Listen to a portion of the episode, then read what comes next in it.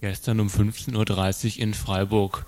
Auf dem Uni-Innenhof fahren Zivilwannen vor und zwei weitere getarnte Fahrzeuge der Polizei. Acht Bullen steigen aus, mit Schlagstöcken bewaffnet und sammeln circa zwölf Punks und Obdachlose ein.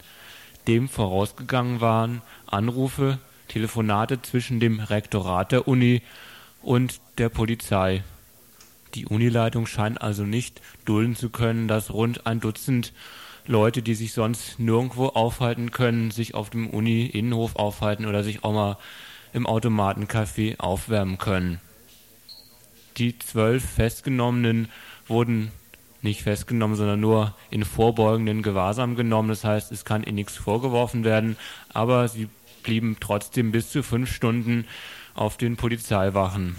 Heute kontrolliert Polizei auf dem Gelände der Universität und es ist klar, wenn nochmal Obdachlose oder Punks sich dort versammeln wollen, würden sie sofort festgenommen werden.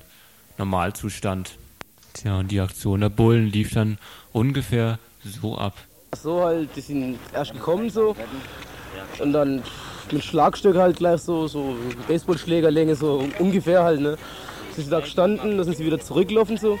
Also sind sie wieder zurückgefahren und dann der Hausmeister hat, hat sie angeblich nochmal angerufen, so sind sie gekommen, sagen wir sollen alle da stehen bleiben und dann haben sie es gleich, ja eben, haben sie nicht mal, die haben nicht mal gesagt, wir sollen uns zerstreuen oder so, also die haben es einfach mitgenommen. Und dann habe ich gefragt, warum, wegen was, was liegt denn vor überhaupt, so, wir sind doch nüchtern und machen doch keinen Krach und so. Dann meinte sie, was weiß ich halt, eher, ist öffentliche Ruhestörung oder wir wollen darauf Gewahrsam nehmen und so Schrott halt. Tja, das gestern war natürlich keine Einzelaktion der Alltag von Obdachlosen und Punks sieht in Freiburg fast ständig so aus. Und einer von ihnen hat versucht, es zu erklären. Und die wollen uns hier raus haben. Und der Karl Walter Hamrecht hat uns vor ein paar Jahren schon gesagt, ihr fliegt hier raus. Und dass die Leute frustriert und ohne Hoffnung sind, ist ja wohl klar. Weil hast keinen Rückhalt, kannst keine Tür zumachen, wo du dich hinlegen kannst, dann bist du eben frustriert und trinkst dann Alkohol, verstehst? Und wenn du dann auf der Straße lebst, dann trinkst du Alkohol aus Frust. Und das wissen die. Und die uns schikanieren von vorne bis hinten. Die machen Sachen, hey, die eigentlich überhaupt nicht erlaubt sind. Aber die machen es einfach. Die schlagen hier Leute mit Knüppel hinten in die Schulter. Und die Leute haben überhaupt nichts gemacht und auf den Kopf und überall hin. Und wir einfach, nicht, wir wissen nicht wohin, irgendwo, was soll man machen. Die Uni ist unser einziger Block, wo es warm ist. Ja, für Leute, die keine Steuern zahlen, scheint hier in Freiburg in Deutschland kein Platz zu sein.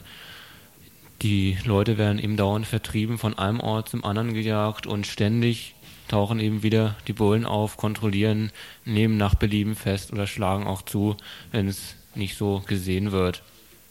Die Punks und Obdachlosen fühlen sich nach eigenen Aussagen be behandelt wie, wie Tiere. Von, von Studis, die eigentlich sowas mitkriegen wollen, kommt kaum Solidarität.